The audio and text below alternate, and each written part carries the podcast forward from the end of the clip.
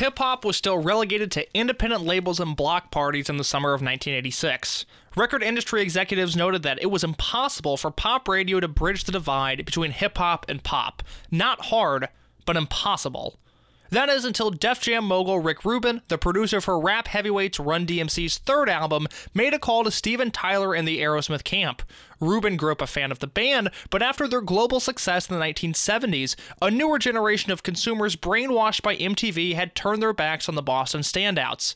He saw an opportunity for Aerosmith to revitalize their career while pushing Run DMC into a new market by recording a refreshed version of the 1975 hit Walk This Way. Despite pushback from both Run DMC and Aerosmith over recording the song, namely Run describing the original Walk This Way as hillbilly gibberish and country bumpkin bullshit, they agreed to do it. Rubin's vision turned out to be correct. The song peaked at number 4 on the Billboard Hot 100, showing that not only can the rap-rock connection be a creative outlet, but a commercial success. Had it not been Rubin, surely someone else would have decided to blend rock and rap, but the results would have been varied. The foundation that was set by Run DMC and Aerosmith paved the way for a new generation of bands in the early 1990s. Bay Area's Faith No More garnered commercial success with their foundational nu metal sound, and slowly bands like Korn, Deftones, and Jacksonville, Florida's Limp Bizkit began matriculating throughout the country. Led by the bold charisma of frontman Fred Durst, Limp Bizkit took over MTV as the decade came to a close by creating a hostile, aggro sound that competed with the late 90s soft pop sensibilities of Britney Spears and the Spice Girls. Limp Bizkit was angry. Angry at the world, angry at the haters, and angry at the environment around them. But whereas sync contemporaries Rage Against the Machine were providing socio-political messages through their music, Durst was sparking senseless anger.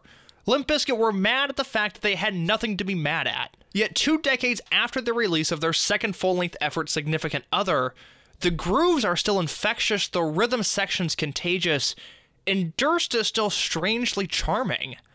And with that in mind, one has to ask themselves, is Significant Other an art school album? It's just one of those days where you don't want to wake up.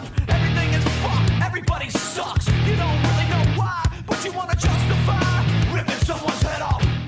My guest today joined me a few months ago, really half a year ago now. He was the first person I talked to when COVID first hit, back in that dystopian universe where everything was scary and we were all afraid of this virus. And I said, you know what?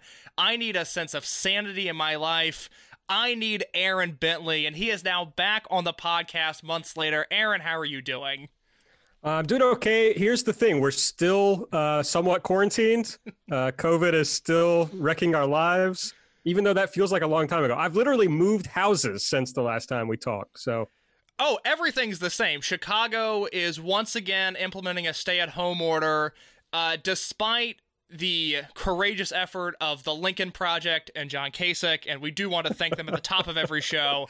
America is still a living hellhole, but of course we have those patriots fighting on the front line. So once again, we just like to thank those fine people. But Aaron, I'm kind of curious. You said you moved houses, you know, in the midst of what has been 6 months of more than that now of lockdowns and face masks and muzzles and whatever you want to call it. I'm just curious, how are you holding up and whatever's going on? I'm doing all right. I work from home anyway, so I'm not sure if I said this last time. So if I did, I apologize to the listeners. But I work from home anyway, so it's pretty normal for me. Although I really enjoy, you know, I do a couple of podcasts. I enjoy getting to do this because this is one of the few ways I get to interact with people. So I'm very happy to get to talk to you today. It's an unexpected perk of hosting a music podcast is, I get to have a conversation with somebody once a week. It's really nice because there were weeks in the summer where that wasn't necessarily happening. Absolutely. That's a huge thing. And I kind of don't think about it as much. Like, I think a lot about, and I'm a pretty introverted person, but I'm like, I kind of need some interaction. But then I'll be kind of in the dumps and then record a podcast and I'll feel so much better at the end. And I'm like, I wonder why I feel so much better than I did before that. It's like, well, you talk to people, you dumbass. That's a huge factor. Another huge factor in possibly feeling good. And I just want to rip the Band-Aid off. I want to dive right in. Every once in a while, good music can turn your day, if not your week or your month, around.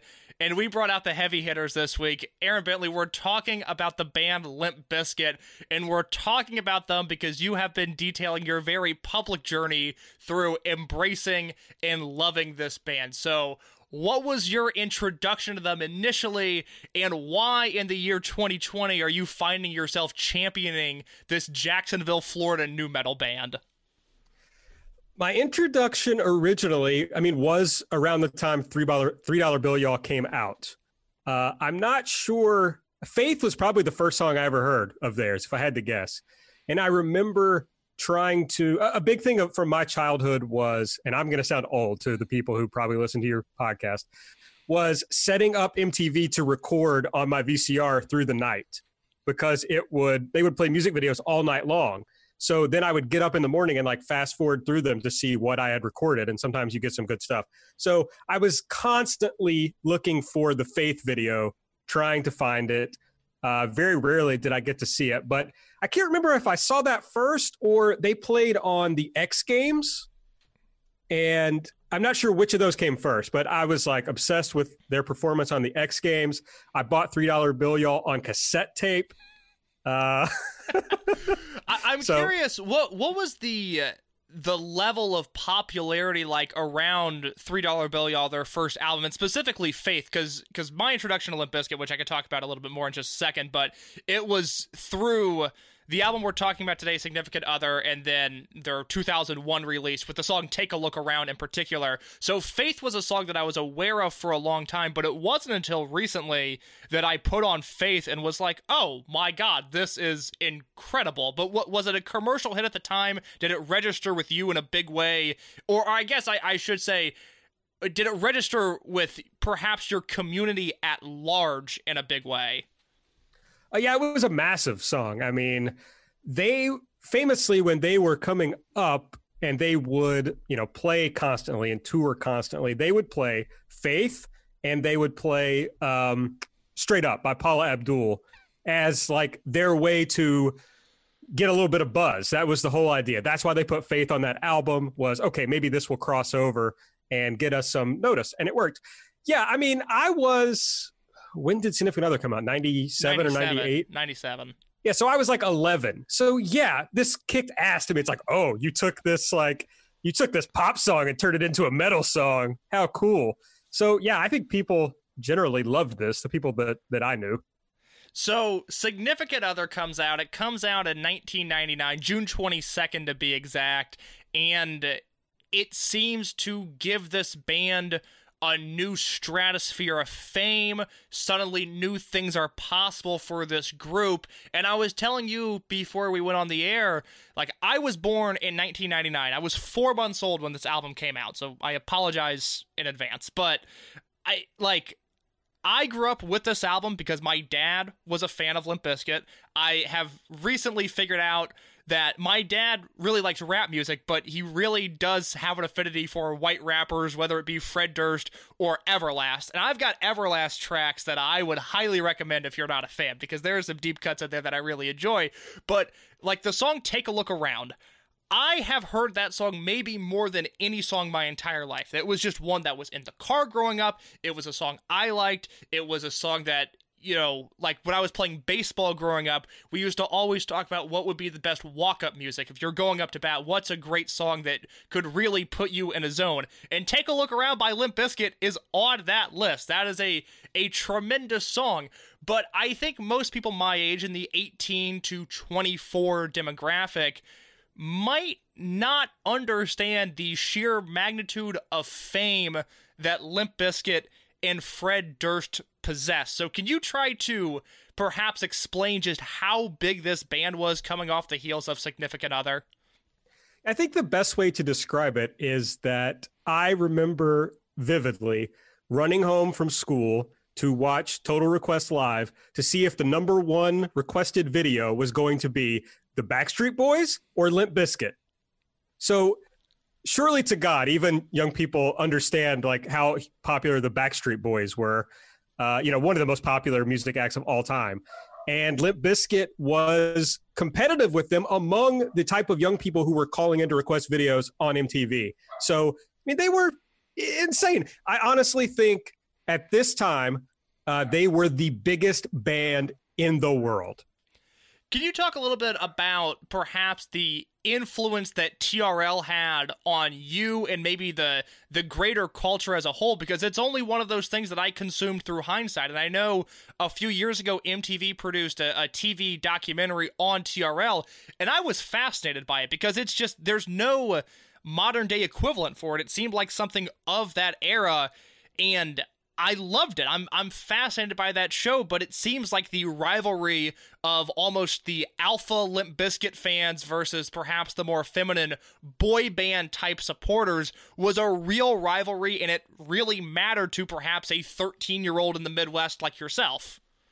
It mattered to me big time. Like, it hurt my feelings if Limp Bizkit didn't get first place, you know, like I was bummed about that.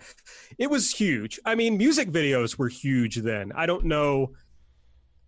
There's like no real appeal for music videos nowadays, but at the same time as TRL, you know, MTV also had a show that I can't remember the name of, but they would show like behind the scenes of making, I think it was called Making the Video, now that I think about it. And that was huge. I remember going to school like the morning after a Making the Video would come on, and that's all anybody would talk about was like all the behind the scenes from that music video. So TRL was just this cultural phenomenon that it's kind of a forerunner, I think, to American Idol in a way, of that way that they were able to get so many people excited about calling in, right, to vote for something. And TRL was exactly the same way. All you did was call in and vote for what video you wanted to see. Now, who knows if they worked the numbers? I have no idea. But, you know, you had your favorites, like, oh, maybe the Kid Rock video will move up to 9th today. But I could only get home usually. I think it came out at 3:30, so I could usually only get home in time to see, you know, the very top of the chart. Since you mentioned him by name, I do have to ask your thoughts, not necessarily on the person that is Kid Rock, but the music of Kid Rock. I was just texting someone about how "Devil Without a Cause" has some pretty good songs on it. I'm curious to see if you feel the same way. Yeah, "Devil Without a Cause" is a great album. I was just absolutely dead in the middle of all this at this time. Like Kid Rock, Limp Bizkit, I loved Everlast, I loved Korn. You know, all those bands that I was supposed to like, I really liked. I went from, I pretty much only listened to hip-hop up until around the time I started getting into Limp Bizkit. Like that was my entry point into this type of music, into heavier music. It's funny because I go from hip-hop to like nu metal, then into like hardcore. So yes, that is documented. Aaron Bentley does love tough guy hardcore bands. He will beat you up in the pit. He will dive feet first onto you. That is well documented in our Gaslight Anthem episode, where Aaron exposed himself as being a tough guy hardcore kid. I'm curious though, and maybe you talked about this on the first episode, so we'll make it brief. But I don't remember. I did not know, or at least I don't remember if I did, your early foundations being hip-hop. How did that happen? Because you're from Kentucky, correct? I know that's where you are now, but you're from there, or at least around that area. How did a kid like you get into hip-hop at a young age? My cousin, when I was about 7, my cousin played for me NWA. That explains a lot about Aaron Bentley as a whole. That's a lot of things like, just made sense. Yeah, that's one of the first hip-hop albums I recall hearing, and straight out of Compton. And it just like slapped me over the head, dude. It was like, I guess there's always been something about me, you know, inherent to me that was skeptical of and anti-authority, you know? So to hear these, you know, "Fuck the Police" is like one of the first songs I ever heard. It was like a hip hop song. It was like, well, this kicks ass, you know? And like the first CD I remember buying was Warren G. So I got into that pretty heavily. So I don't know. You know, I did live in the only town in our school district where there were black kids that I went to school with. And so I do think like straight up becoming friends with black people when I was young introduced me to some hip hop. So that helped. But, you know, it's one of those weird things where, you know, this was pre-internet, but then once the internet comes along, if you have like little interests, you're able to dip into cultures from everywhere, right? In this weird way that's like good and bad. But like, you're right. Things that I probably never should have been exposed to, I ultimately end up getting exposed to, often in a good way. You know? Yeah. But yeah, it was hip hop. And then, but if you think about it, really, you know, nu metal obviously is based in hip hop, and then tough guy hardcore is based in hip hop. So it all really makes sense. Yeah, there are a few, I would say, MCs that have spit bars harder than Fred Durst on this album, and I do kind of want to talk about just the scope of Limp Bizkit, because, look, this podcast, it's going on for at least another 6 months until I graduate college. I don't think we're going to be talking about another Limp Bizkit album on this show, though, so I want to make this all-encompassing, even if we focus on Significant Other, but talking about Fred Durst, his fame, I mean, there were rumors for the longest time that this guy was dating or had slept with Britney Spears, and this is Britney Spears in 2000. This is Christina Aguilera in 2000, pop stars at the height of their fame. The other name that Fred often bumped shoulders with was Ben Stiller. And Aaron, can you tell us a little bit about the Fred Durst-Ben Stiller relationship? Well, I don't think I knew much about it until Chocolate Starfish came out and he dropped Ben Stiller, "You Are My Favorite Motherfucker," on the intro to a song. I did find out recently, I did not know this, that they had a falling out later. And this apparently had to do with Fred was supposed to do a song for a Ben Stiller movie. And it's escaping me now what the movie was, but he was like, basically, he started and was working on it, but was never able to get it finished to the point of that he liked it, that he thought it was good enough for the movie. And apparently that really pissed off Ben Stiller. And he was like, I guess, you know, you let me down. You're supposed to do this song for me or whatever.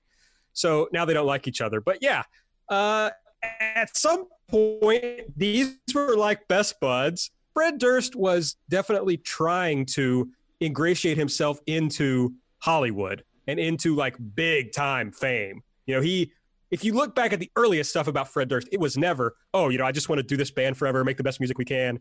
He just wanted to be as famous as possible. And so he made a lot of famous friends early on. I will say up front, I respect that about Fred Durst. I have the same policy with the band Nickelback. They have no interest in making an aesthetically pleasing or artistically rich album.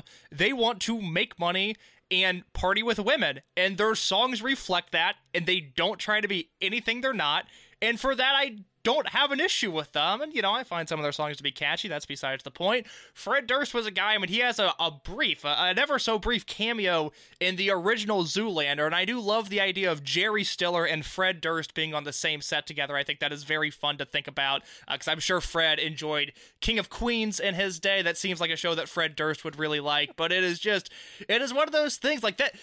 That is almost like, I'm sure Zoolander doesn't hold up. I haven't seen it in a very long time. I'm sure none of it holds up. But the idea that Fred Durst has this significant 2-second cameo is probably what holds up the least, because he just doesn't register as a modern star. Someone else that does not register as a modern star, someone that Fred Durst had a ton of issues with at one point, was the shocking disc jockey Mancow Muller. And in 2003, on the Summer Sanitarium tour, where Limp Bizkit toured with Metallica, which I'll let that sit there for a second. The fact that those two bands toured together is mind-blowing. But Mancow was constantly on air on Q101 Chicago talking about how Limp Bizkit sucked, these guys are posers, these guys are frauds, whatever.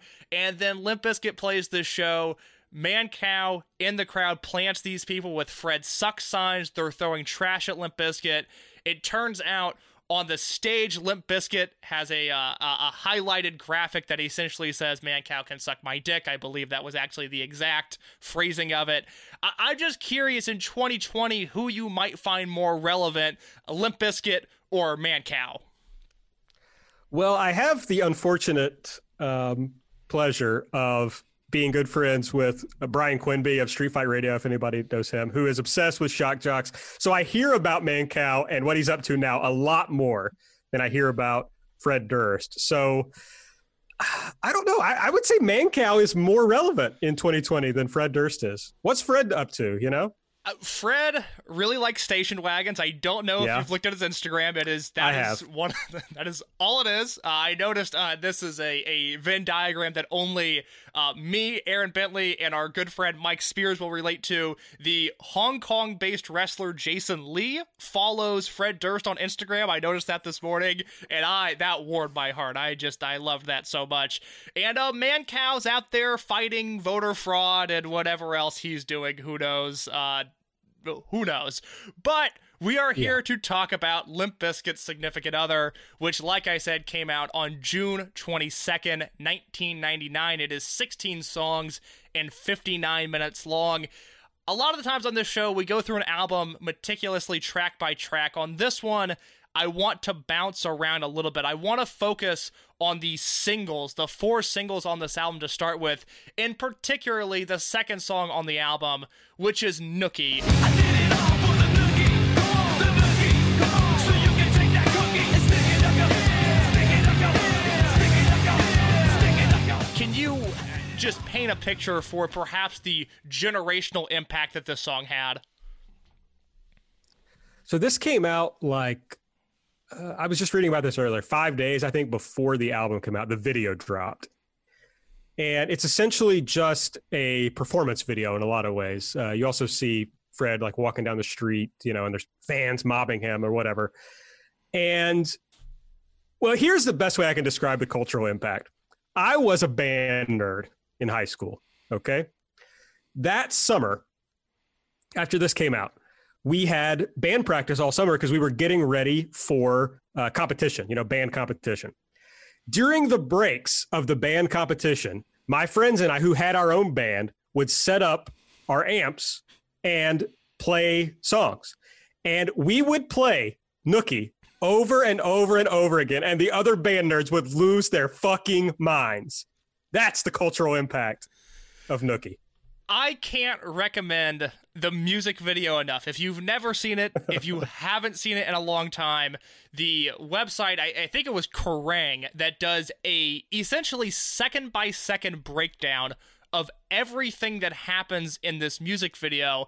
And they have a quote from Fred Durst on the genesis of the video, in which Fred says, and I quote, "I couldn't think of anything cooler than me cruising through the city, having one chick, two chicks, 1,000 chicks following me through the city while my band's really bored, playing for a whole bunch of guys," end quote. And what you see in the video is hundreds, or I guess really dozens, of women dressed like Fred Durst following him through the street and creating what looked like a really fun atmosphere to be in. And it is where the soft spot for Limp Bizkit opens up for me. And for as corny and for as alpha and for as overbearing as they might be, there's something that I think is objectively really cool about Limp Bizkit. I think that's true. Fred Durst is kind of like, I think the Fred Durst thing is that he seems like a regular dude who just happened to be at the head of this band that got popular at the right time. And a lot of that has to do with Fred Durst. I mean, his self-promotion skills are second to none. And a lot of stuff they did before they ever got popular was off of his back of marketing the shit out of this band.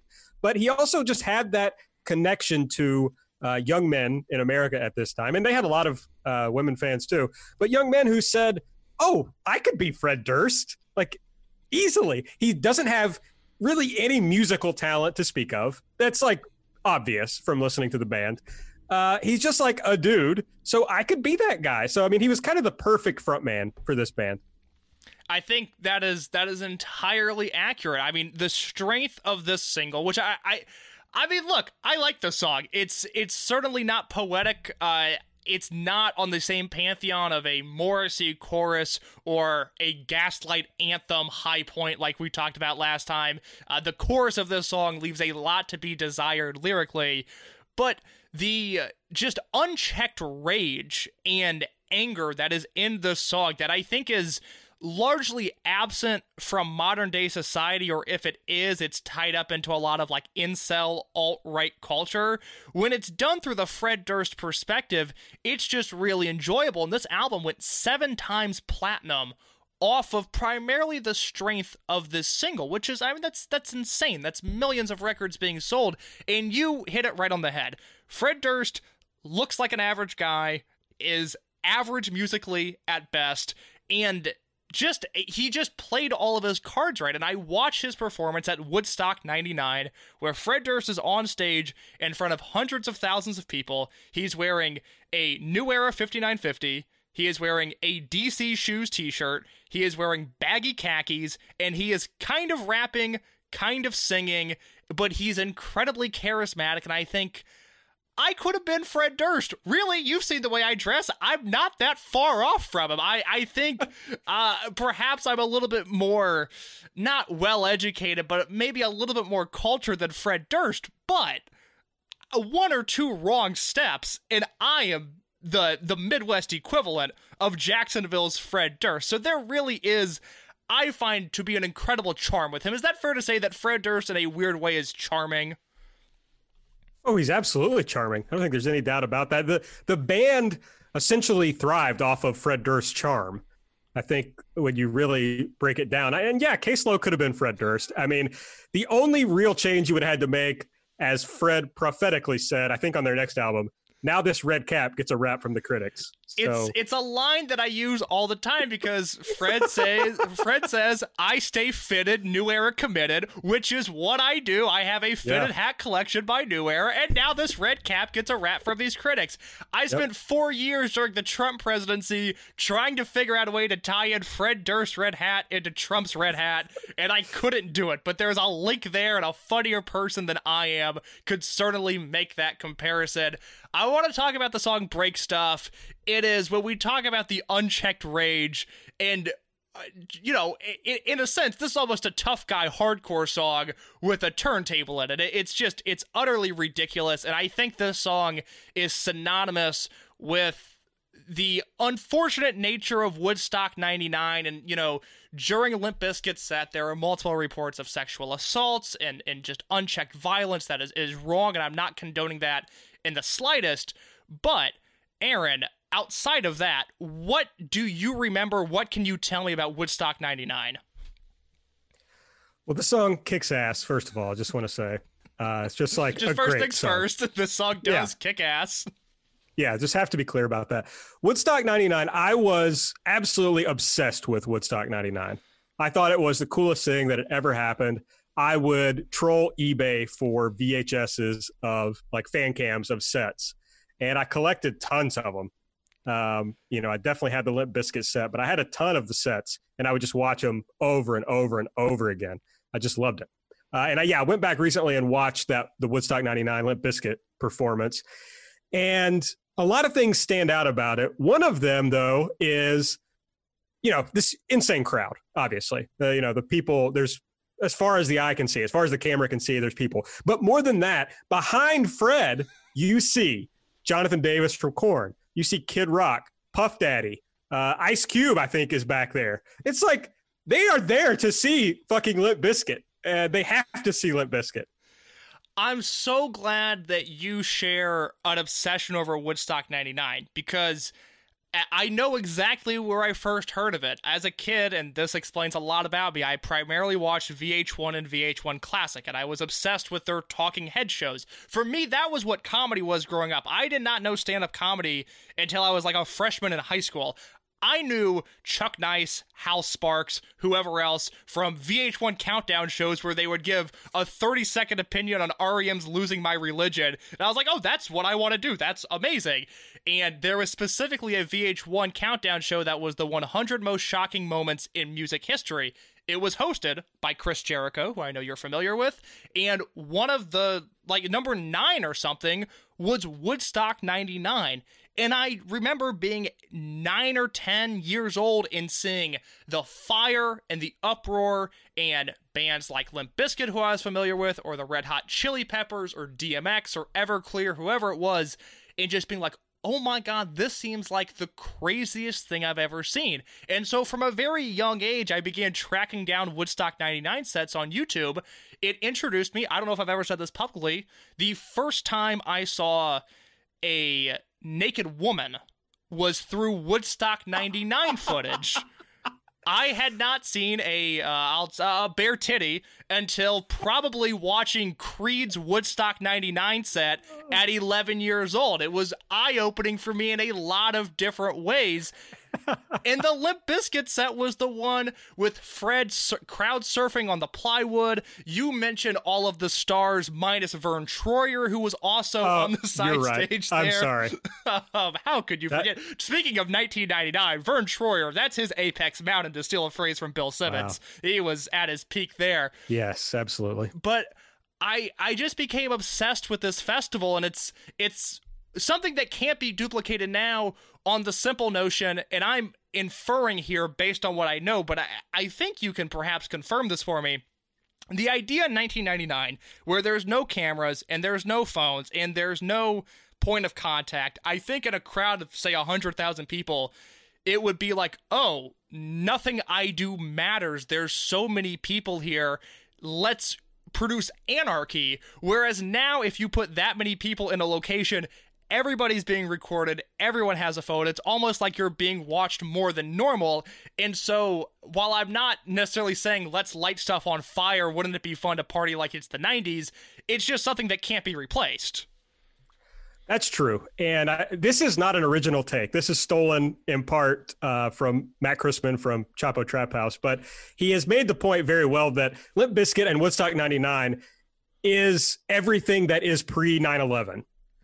And when you think about this particular set, you know, it's that unchecked rage but it's rage about nothing in particular, like rage that has nowhere to go. It has to be put somewhere.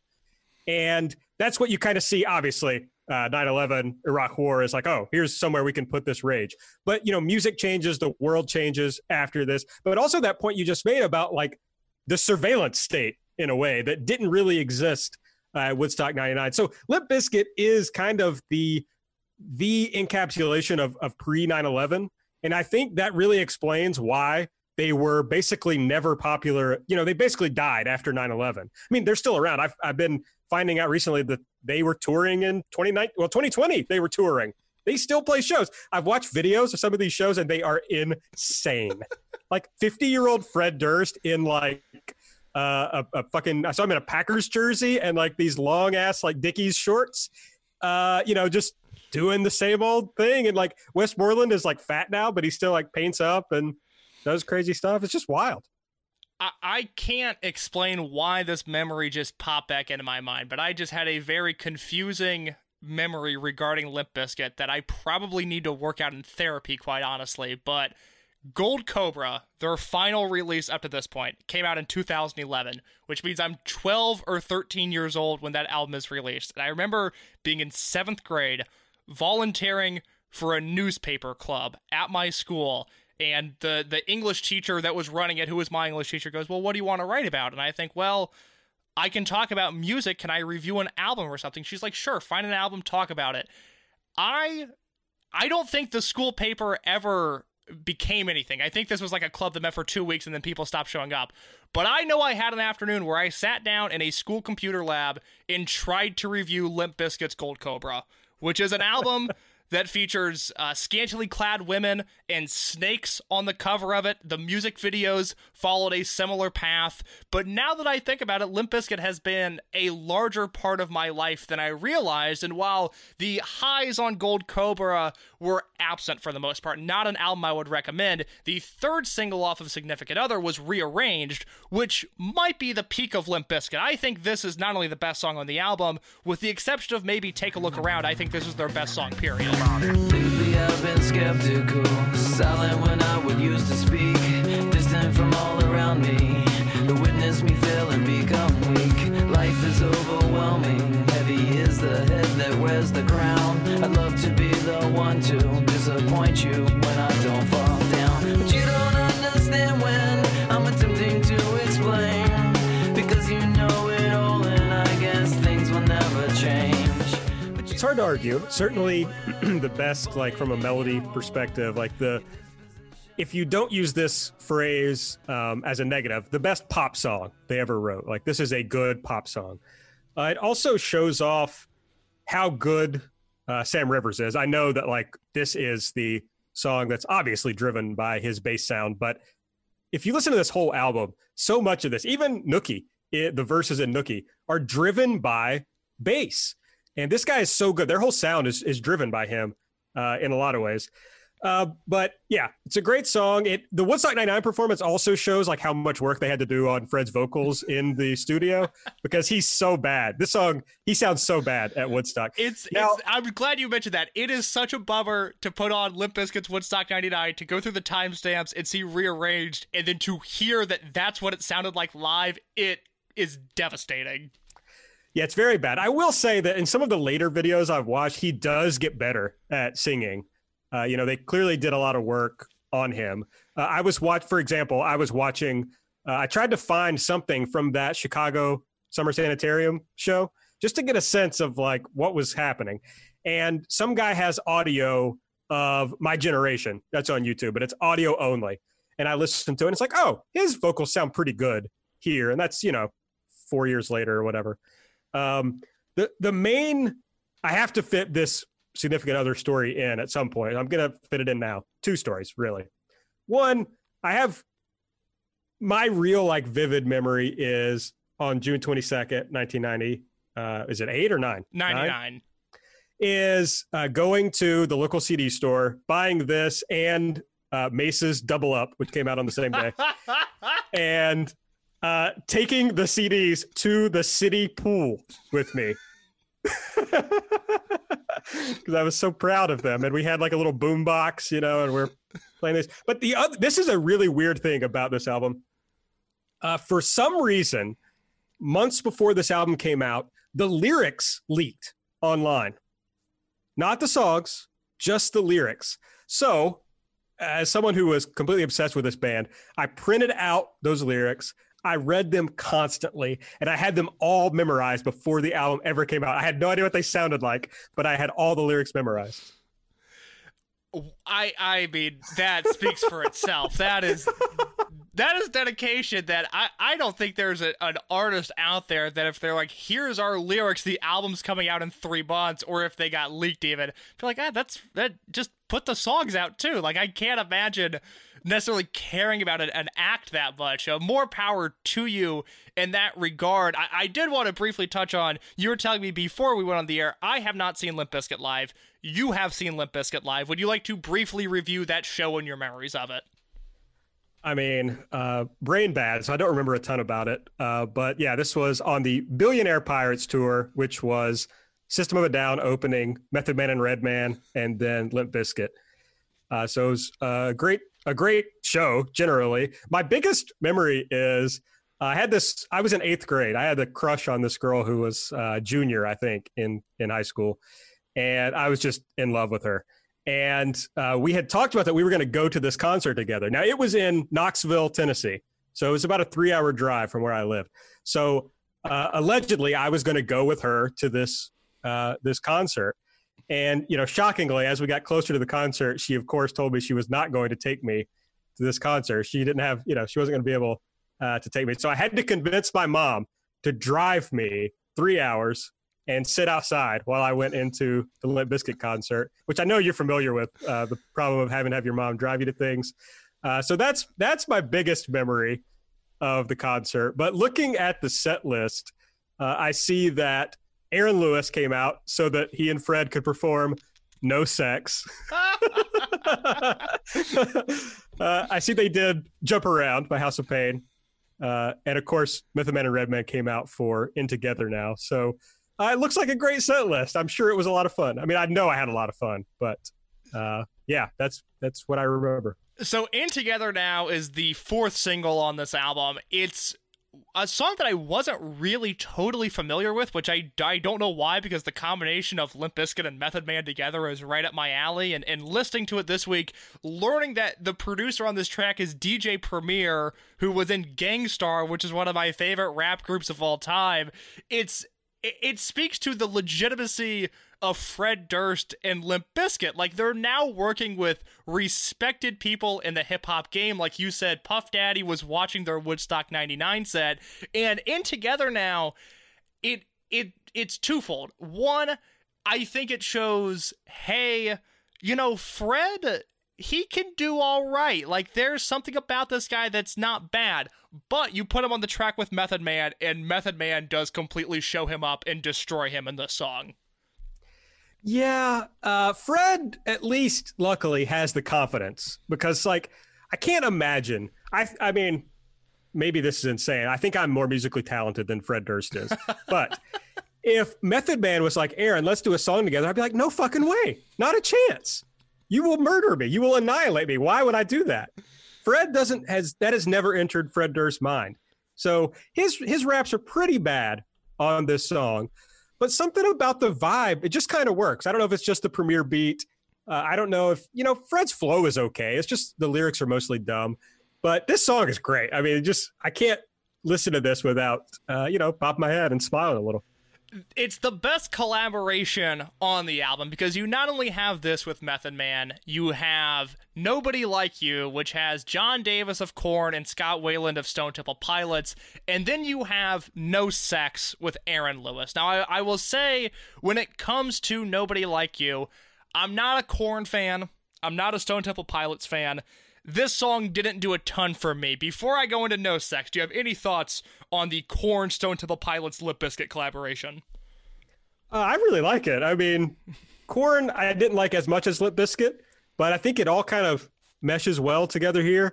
And when Scott Weiland does hooks on Limp Bizkit songs, they always come out well. I don't know. It's just, it always sounds good.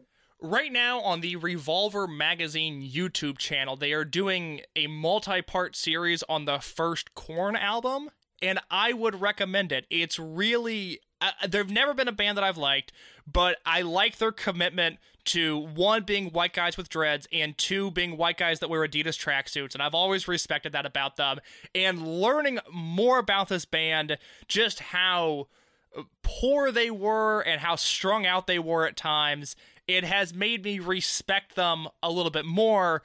On the flip side, with Aaron Lewis and the band Staind, and if you want to talk about my mother driving me places, the first concert I went to was in 2006, and it was a show headlined by Nickelback with Daughtry and Staind as the openers.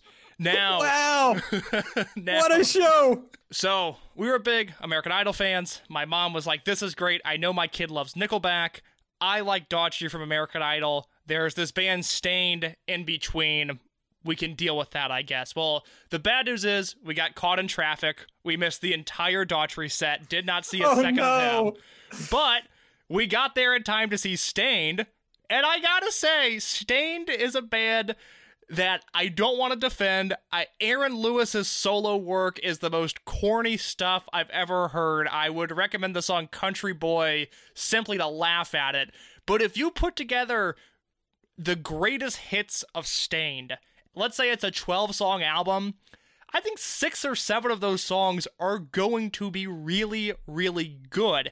And for that, they've always been a band that I've kind of liked. But the song No Sex, which I was entirely unfamiliar with before breaking down this album with you, this is, I've never heard anything like this. This sounds like the high school quarterback trying to be emotionally vulnerable in like a poetry class and just not knowing how to do it. What are your thoughts on Fred Durst saying that all he wanted to do was keep his pants on, essentially?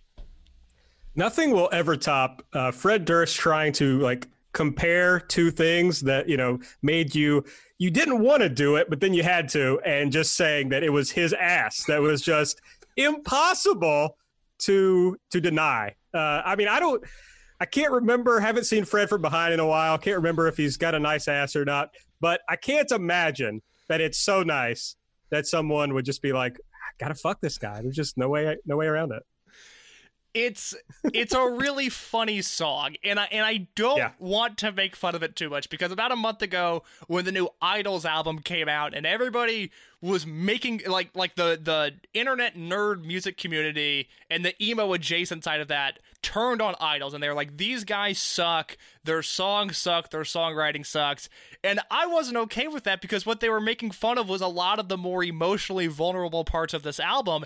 And if we're going to say, well, we don't want toxic masculinity, which obviously no one does, and Limp Bizkit certainly exudes a lot of that, but if we're going to change as a community, as a world, we do need to let, this is going to sound real incel, we need to let men, like, be vulnerable sometimes. And Fred went for it. He tried it. It wasn't for him. It doesn't exactly hit the same way that Rearrange does, but it just, in the scope of all things Limp Bizkit, this song is really important to catalog, because I think it is so unique, and that it is Fred, you know, like you said earlier, if you put Fred and Method Man in the same room together, to Fred, they're the same. They're peers, they're equally talented.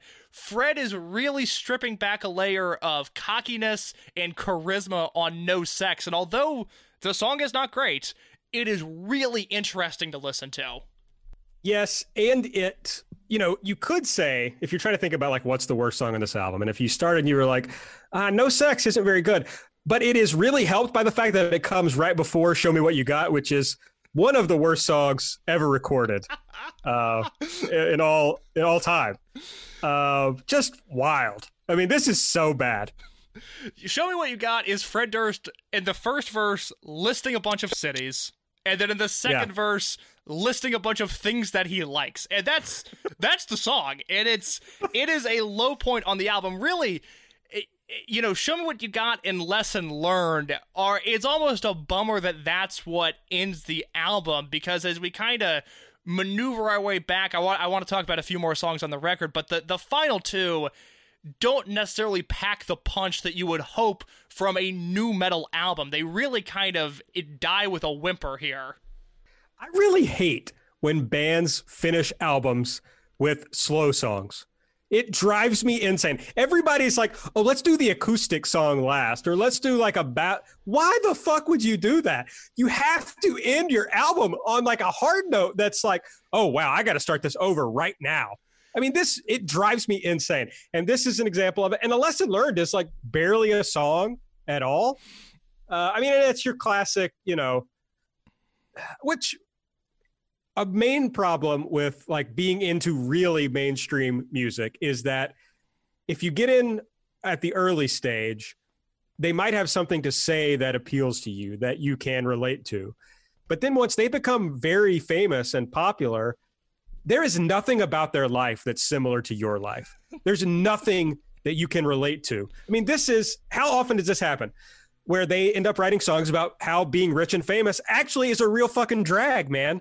And it's not as cool as it sounds. It's like, okay, well, let me find out. I would love to know whether it's good or bad. You know, it's just, this happens to everybody. I don't know if I talked about this last time, but I'm a big Jason Isbell fan, right? And I'm sure that was covered. I'm sure at some point in that podcast that it had to have come up. Yeah, well, yeah, I'm a huge fan. And you might learn listening to this that when I get into bands, I get obsessively into bands. So... But, you know, he's getting, like, into his 40s now, and he put out this last album that I liked it, but it wasn't as good as some of the previous stuff.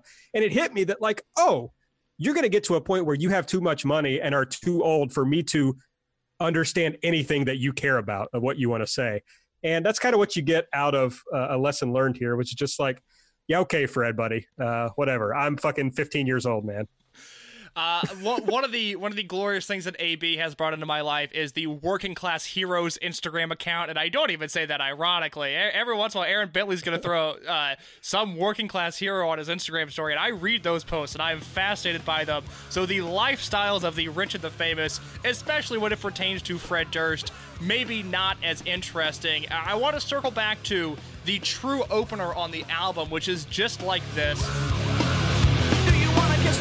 It's keeping me alive. I'm following these fat ass beats until I die. Filling with tension, the sick dimension. I rumble the earth with my lower suspension. Just watch the ground move, let the sound move. Then it ain't fake when the girls get naked. Don't call it a comeback. We bring that beat back, and we make sure that y'all kept them beats fat. A lyrical rampage, burning your headset. Open your mind, my rhymes ain't dead yet. I want you to stand up and put them hands up. I bring it on down, cause you pumping my band up. Obviously, previously. This song was on the soundtrack of Big Daddy, starring Adam Sandler. I think that's probably its greatest acclaim.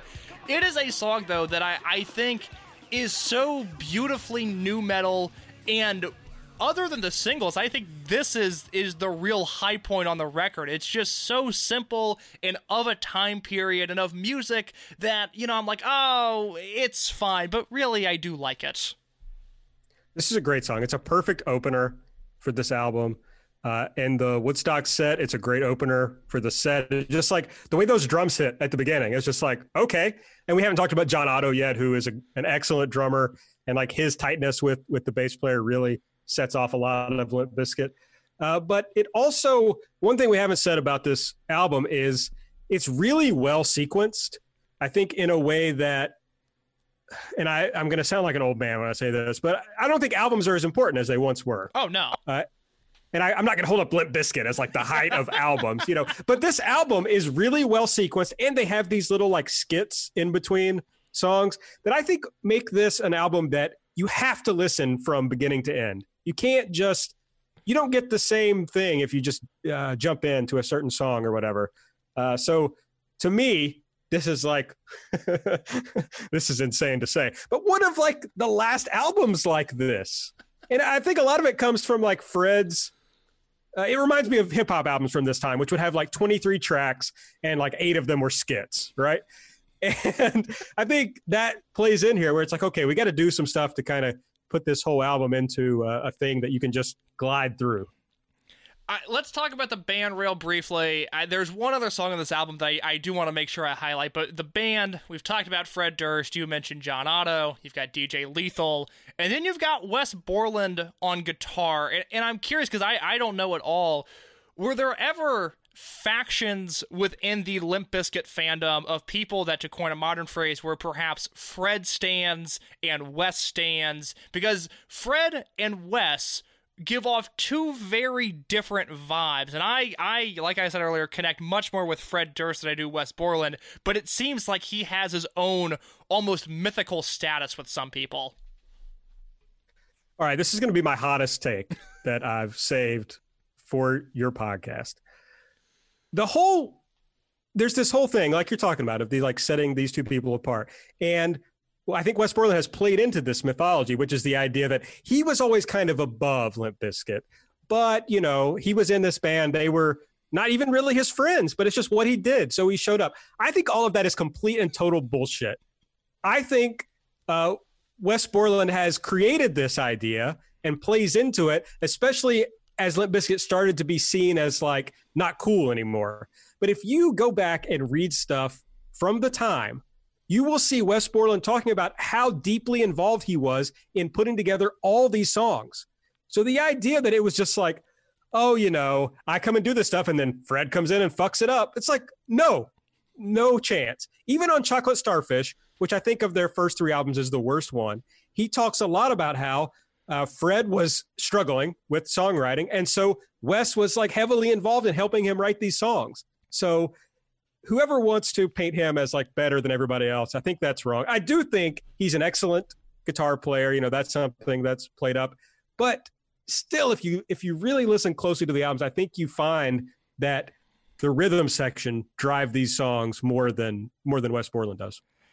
Aaron, I wholeheartedly agree with that take. I think that is so good. I'm not into the Wes aspect of things at all, and his silly makeup and his costumes. You know, when I listen to music, I want someone real like Fred Durst. Fred Durst is a man of the people, and Wes Borland is just off in his own little fantasy universe, and I don't care for it. Now, there's one other song that I want to be sure we hit on, and that is the song 1999, specifically because I'm recording the show with you. I need to highlight the line, and I will quote Fred verbatim here. You want to be down with the G-Shock, fuck the glam rock, assed out like Ken Shamrock. And I love this song. It's everything Limp Bizkit is. It's a really dumb, aggressive, angry song, and they're mad at nothing. And for that, I really enjoy it. Yeah, my note here was, I fucking love this breakdown, and not just because he name-checks Ken Shamrock. But it's like, if you listen to the song and put that breakdown on, you can't help but go crazy. It's so good. I don't know what it means. The G-Shock, I think, was a watch. It was maybe? A watch, yes. Yeah, that was a big deal at the time. So you got that. And then it's just like, he had that thing where I don't think Fred was a tough guy, like in any real way. But I mean, he got into trouble a lot of times for like kicking, like I think there was a lawsuit where he like kicked a sound engineer or whatever. And I have read interviews where the guys are like, yeah, sometimes he would just lose his mind and like, you know, literally break stuff. But when he said stuff like, MCs detest me, want to chest me, but you ain't all about that. I was like, I felt that, you know, 12-year-old me or whatever, 1999, 13-year-old me was like, you're goddamn right. Don't step to me. You know, so I really related to Fred Durst in a lot of ways. And it turned out we're both cowards at the end of the day. So it really, it really worked. That's the huge factor of this, because 21-year-old me is in complete agreement through the point of being a coward as well. Like I would love to step up to somebody and then run away. So yes. That is, in a sense, unless there's any song that we didn't mention that you want to specifically hit on, I think we have thoroughly broken down Significant Other. Is there anything that we missed that you want to be sure to hit on? Well, we didn't talk about I'm Broke, and I just want to highlight I'm Broke for a second, because I was listening to a podcast earlier today about Chocolate Starfish, and they were saying, like, how could you like Significant Other and not like Chocolate Starfish? It's the same thing, and I really disagree with that, like heavily disagree with that, because I think Significant Other, I mean, Chocolate Starfish was like, let's do Significant Other again. Let's try to do it again. But it's just like a watered down, worse version of it. On this album, and they tried to do Rearranged again. Like, how many more times can we do Rearranged on that on that album? But like, I'm Broke is perfect because it comes right after Rearranged in a way that like brings back the heavy stuff. And I think they did a great job of not just of sequencing, but having enough songs on here that they could do some poppier songs, but then they could do the heavy, just rage-filled songs that made, you know, 13-year-olds like me excited and want to buy these albums. So this is just a great album. I'm Broke, I have in my notes, it's just such a wild detachment from everything that Rearranged was. To go into that next, it's... to coin a musical phrase, the range of Limp Bizkit, it is on display in those two songs, and it is really impressive. It is a really good album, and AB, I want to give you the chance here to let you know that Entertainment Weekly gave this album a B upon release. It received a 3.5 out of 5 from Rolling Stone, and only a 3 out of 10 from the NME. The Brits across the pond were not a fan of this, but I want you to set the record straight here. I need an objective rating out of 10 for Significant Other. What on earth, if you had to throw the star rating on this, what are you giving this album? Star rating is something like 4.5, I would say. 8.5 out of 10 or so. I think it's a great album. I mean, frankly, in 2020, I have loved listening to it. And I probably haven't listened to this album for, I don't know, I never listened to Results May Vary until recently. So... probably since, 2003 or so, I haven't listened to any of these songs.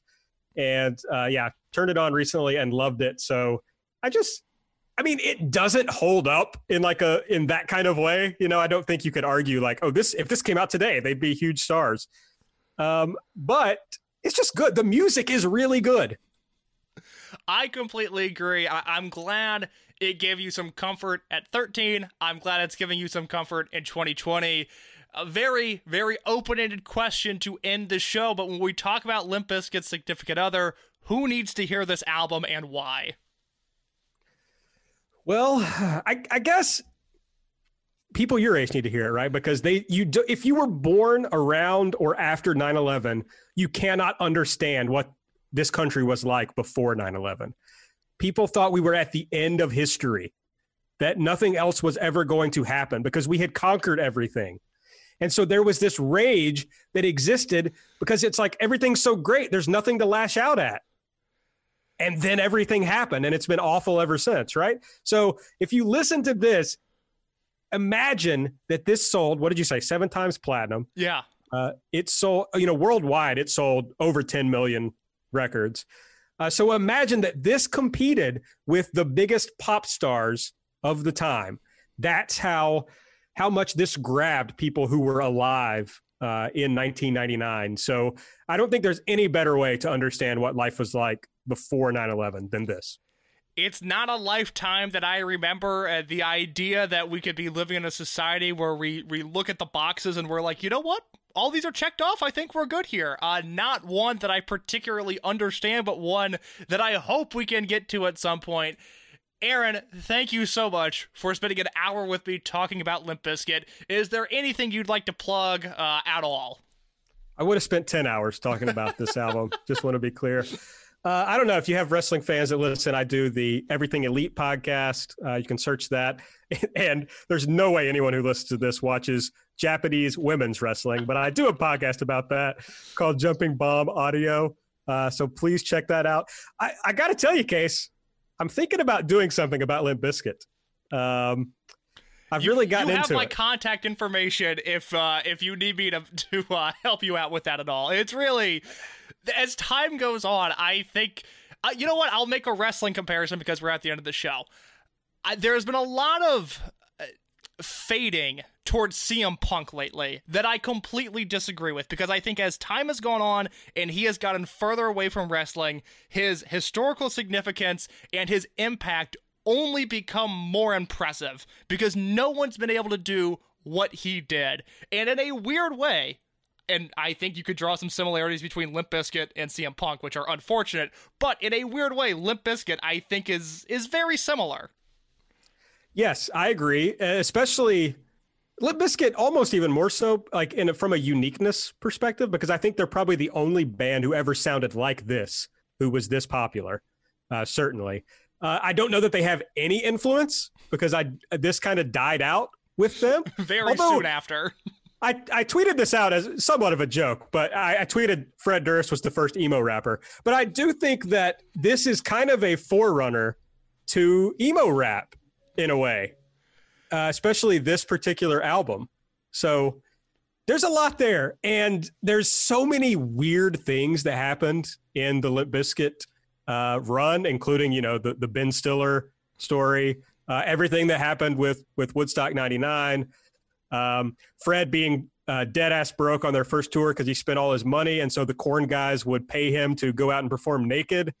I mean, just weird ass stuff that happened that needs to be talked about. Well, you would be interested in this. The way they really broke big at first, allegedly, was pay for play. Yes. They got the counterfeit song that they paid to be played on radio.